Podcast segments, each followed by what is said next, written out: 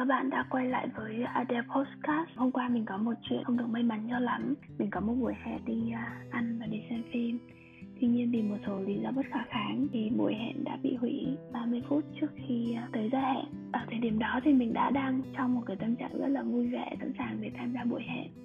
À, vì buổi hẹn bị hủy nên mình có gọi cho một số người bạn để rủ mọi người đi ăn nhưng tất cả bạn bè của mình đều bận how sad is that right rồi mình chợt nghĩ rằng tại sao mình lại thấy buồn vì mọi người đang bận và không có thời gian cho mình? Liệu mình đang sống vì mình hay là sống vì người khác nhiều hơn?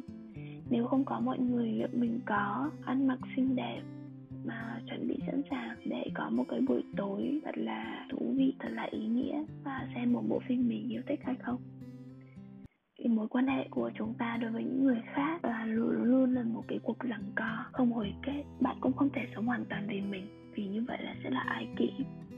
Nhưng bạn cũng không thể sống hoàn toàn vì người khác, vì lúc đó bạn sẽ không còn nhận ra mình là ai. Và cảm giác cảm giác trống rỗng, cảm giác mất cái sự kết nối bên bên trong nó sẽ xâm chiếm bạn. Chúng ta vẫn yêu thương bản thân, nhưng chúng ta vẫn cần cái sự yêu thương từ những người khác. Ngay cả như việc khi mình viết bài, mình vẫn viết cho mình để viết ra những cái suy nghĩ những cái tâm tư.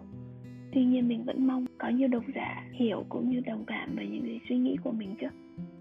Cả những việc bạn làm để bản thân mình trở nên tốt hơn ví dụ như là skincare này đọc sách học hành um, xây dựng sự nghiệp phát triển bản thân.